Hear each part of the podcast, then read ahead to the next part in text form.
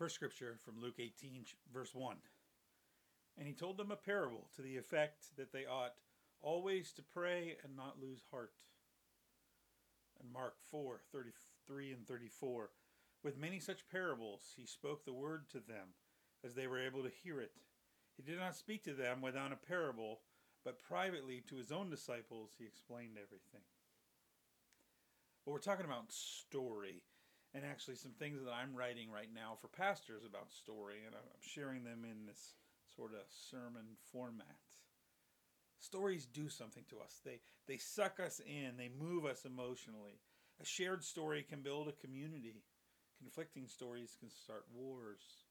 As children, we learn the joys of once upon a time and the invitation of a long time ago in a galaxy far, far away.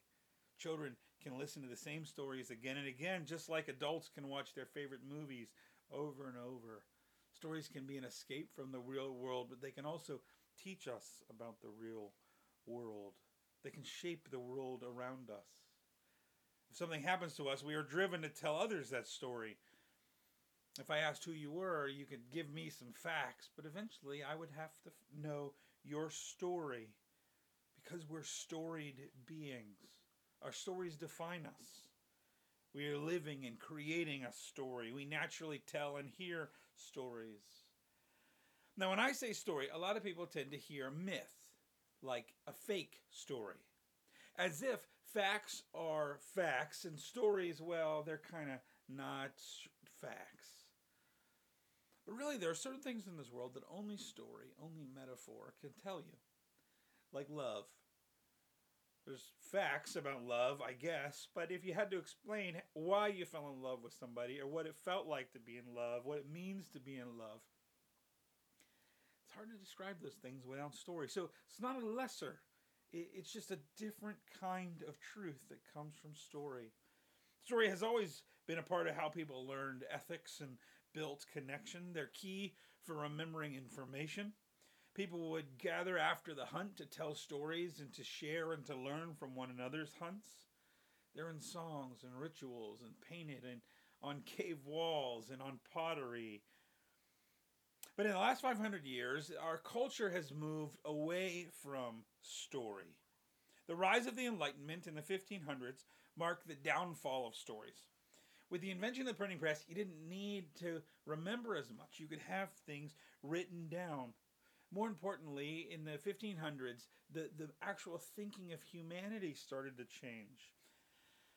And uh, the, the Enlightenment saw story as, as this lesser kind of, of information than fact, than scientific method that was developing, right?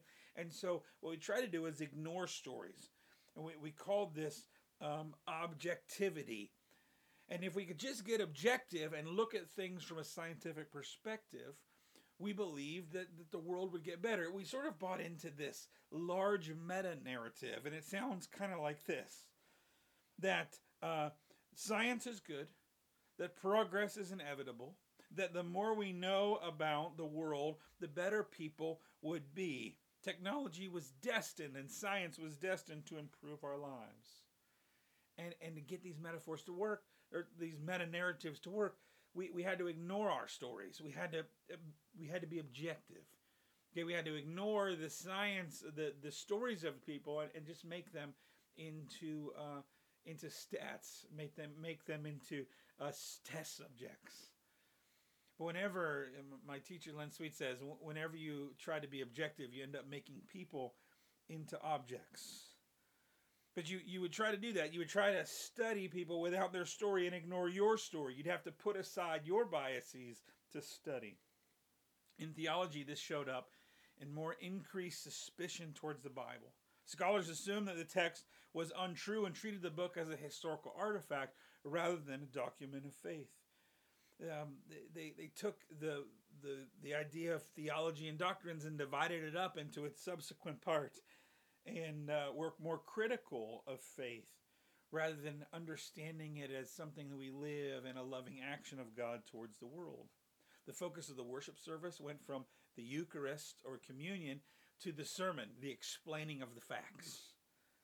most devastating for the church is that I, I think we lost sight of this, the story. In fact, many people don't even know the grand story of the Bible. Now, modernism brought some wonderful things. The Enlightenment brought some good things medicine, surgery, knowledge about how people in groups work, exploration, travel. Uh, my, my dad has an issue with his eyes that even 20 years ago he, he would have been blinded, but now they have treatments that have been developed for his eyes. That's modernism, that's science, and there's a lot of good that came out of that. But in the end, these, these promises of modernism and the Enlightenment, that the world would automatically get good, that the better we became, the more we knew, the better we would become, didn't quite pan out. In the last century, we had the in the United States, the Great Depression, two world wars. In the world, Hiroshima, the brutality of Auschwitz and Nazi Germany. We still face problems of poverty, ethnocentricity, and racism. And in the 1970s, this all sort of hit with Vietnam, Watergate, the civil rights movement, the assassinations of Martin Luther King Jr. and JFK. That people lost their faith in the inevitable progress and the hope of the scientific method. In other words, the claims of these meta narratives of the Enlightenment have failed. And really, they're now being abandoned. Okay, this knee jerk reaction has come to an almost obsessive focus on personal stories. This is why Facebook is popular. You can go online and see the minutiae of one another's stories, right? And I, I don't know that I care as much about what you were cooking for dinner last night, but but that's what Facebook like. Facebook just shows like this is my story. This is my story um, and you can share your story on Facebook or on Instagram or any of those. Right? We we've we've had this reaction back towards story. We don't just want to see movies; we want to see the behind the scenes stories of how they were made. Sports and, and news outlets uh, share backstories of who people were and how things came to be. Now, ESPN does documentaries of all these stories of sporting events you can see stories on the rise in books and conferences and and, and sort of a conscious cultural consciousness. This movement is, is leading in into new fields and into existing fields. Doctors are now trained in medical school to listen to story in, in some of these medical schools. Because don't you often want the doctor to be able to listen to your story? And you want to tell them what happened and the, but but they don't want to listen to how the injury took place. They just want to treat you like an object. See, doctors are being trained in this. Lawyers are being trained in story for opening and closing arguments.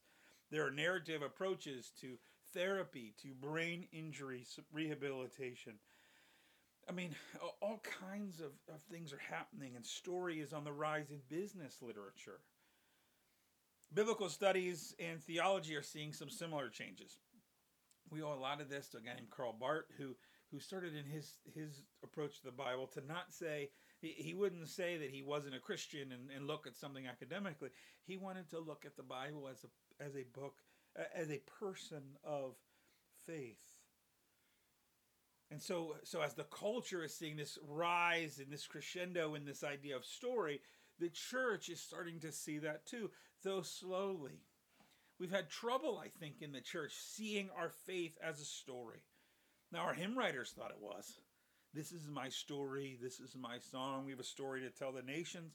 But but somewhere in modernism, the Christianity lost its sense of story.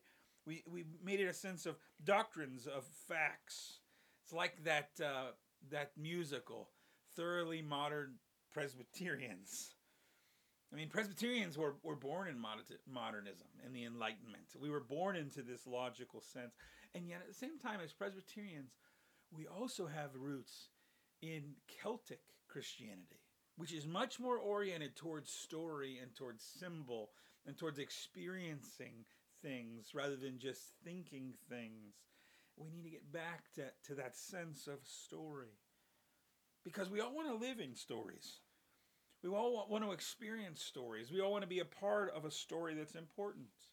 And, and because we're physical beings. We want to physically embody our stories. Okay, we, we don't want to just we just don't want to just hear stories. We want to be a part of a story.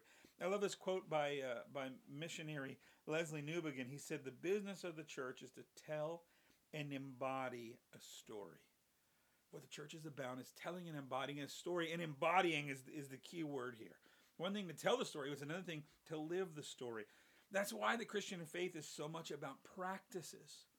We pray, we read scripture, we come to worship, we pass peace, we sing, okay, because we're meant to embody the story. That's why communion is so important, because we're actually embodying, taking into our bodies this story. Okay, embodying is important to how we approach stories, right? You, you, you don't need to tell me if you're a Star Wars fan. I can probably tell if you have a Star Wars shirt on and a Star Wars keychain, and when you get a text message, it sounds like R2D2, you, you might be a Star Wars fan. See, we want to physically embody our story. Around here, nothing tells this more than Steelers fans, right? Um, you don't have to work to pick out Steelers fans. They're decked out in their Steelers gear. They got stickers on their car, flags in their yards. In fact, you're not just a fan. It, we have signs that say this is Steeler country. And if that doesn't sound like it's starting to get a little bit like embodying an almost religious system, I've seen all kinds of things that say, I bleed black and gold. Bleed black and gold? That's that's an embodiment. You identify with the Steelers as part of your, your being you embody them. It's more than a team you cheer for. It's like you're a part of them. And, and when they do bad, you get depressed, right? Um, that's embodying a story, and that is what we as people are driven to do. Our clothing is is our is critical to our story. It's, it's the costumes, and that's why certain brands make certain for certain things. Wearing Old Navy is different than wearing Abercrombie and Fitch. Okay, wearing a Guns N' Roses T-shirt is different than wearing a Justin Bieber T-shirt. Okay, those are different stories, and to wear those shirts is to embody those stories. Yeah, you can wear a hat, but but what kind of hat? And what size, shape is the brim? And what way does the brim face? Right, we're always embodying some kind of story, even if we're not thinking about it in that terms. We're we're trying to live out a story. This is the entire pickup industry. Okay, I, I know so many people that have pickup trucks that they won't even drive them in the rain because they're worried about what it'll do to the pickup truck. It's a pickup truck. The whole Humvee industry is like this. You buy a Humvee and you won't drive it in the rain. Think about think about Ram trucks and their slogan. Remember Sam Elliott often does it with his growly voice. Guts, glory, Ram. What they're doing is selling a story. It's not just selling a truck. It's if you want to be the kind of person that that it has guts and glory, you need a Ram truck to fit that story. And I've never heard that testimony. Like I used to have no guts and barely any glory, and then I got a Ram truck, and it all kind of fell together for me. But still, they're marketing a story. A friend, I was teaching some some of this stuff with story, and a friend told me about her son who was going to go buy a car, and, and her son had cerebral palsy and had just gotten his license but but he he and he was trained on how and licensed to drive with his hands. So he was going to go out and buy a car that then they could convert to being able to drive with his hands. And he found the car that he loved. It was it was the car that he was looking for. He knew it. This is a car he had to have. And his mom did not like the car because the car had obviously been through a fire like the ceiling was was wrong and the there was none of that foam at the top of the engine. I mean there's all kinds of signs that this car was seriously damaged. And as we talked about stories she she started to realize oh my goodness my son sees himself as damaged and he's getting a car that fits his story right? Now sometimes we buy for the story we we feel we're in. Sometimes we buy for the story we wish we were in. Like that's the midlife car crisis right I'm I'm 50, but I wish I was 20, so I'm going to buy the car that uh, I, the 20 year old that I wish I was would own. See, we're embodying stories. So, so what story are you embodying? What story are you living into? Is it the Jesus story, or is it a story of, of everybody else's opinion? Is it the story that your mom and dad always tried to tell about you, and you're trying to live up to it, or you're trying to live the opposite of what your parents wanted you to be? What's what's the story? What are the practices, the actions? What are you doing to embody the stories? And, and, and if I looked at your life, could I see the story that you're in? Why is this so important? Because because I think our culture, there's so much talk in the church about how do we reach young people? How do we reach this new culture? How do we speak to the world that we're in? But I think the world is moving more and more towards story. And that's our native tongue. That's the that's the language of our faith. The problem is we're not speaking our language. We're not in touch with our own story. We're not we don't see our faith as an embodiment of story. And so when we go to talk to this world, we're talking out of the enlightenment instead of out of the rich depth of our faith. And I do I do believe that that this part is such an important part of our faith, this idea of story. Let, let me try to make this drive this home with with a story about a border dispute. So there's this border dispute, and uh, you're not allowed to bring anything from from one side of the border over to the other. But the police find out that there's a guy who's who's bringing stuff over the border. So they find out where he's going to be, and they they they come and find him, and he has a wheelbarrow full of dirt. And he's bringing it over, and they, they come and they, they search through all the dirt, and they search him, and, and they all you all you have is dirt. What are you going to do? Arrest a guy for that? So they have to let him go. And then a couple weeks later, they find out he's going to be doing this again, and they, they find he's got this wheelbarrow full of sticks. Well, there's sticks on both sides of the line, so who's to say where those sticks came from or didn't? And this goes on, and eventually they just can't catch this guy. Years later, they're at the pub, and this guy walks in. One of the police officers sees him and says, "Hey, I got to ask you, like, what were you?" Like what you and the guy's like no i don't want to get in trouble. They were like no we're retired. That border is not even under dispute anymore. What were you sneaking across the border all those years? And he said all right i'll tell you. Wheelbarrows. He said i was i brought wheelbarrows and i found if i filled the wheelbarrow up you would be so focused on what was in the wheelbarrow you didn't even think to ask me if the wheelbarrow was mine or if i brought it or not. See i think i think story is like the wheelbarrow of our faith. It's how we learn our faith.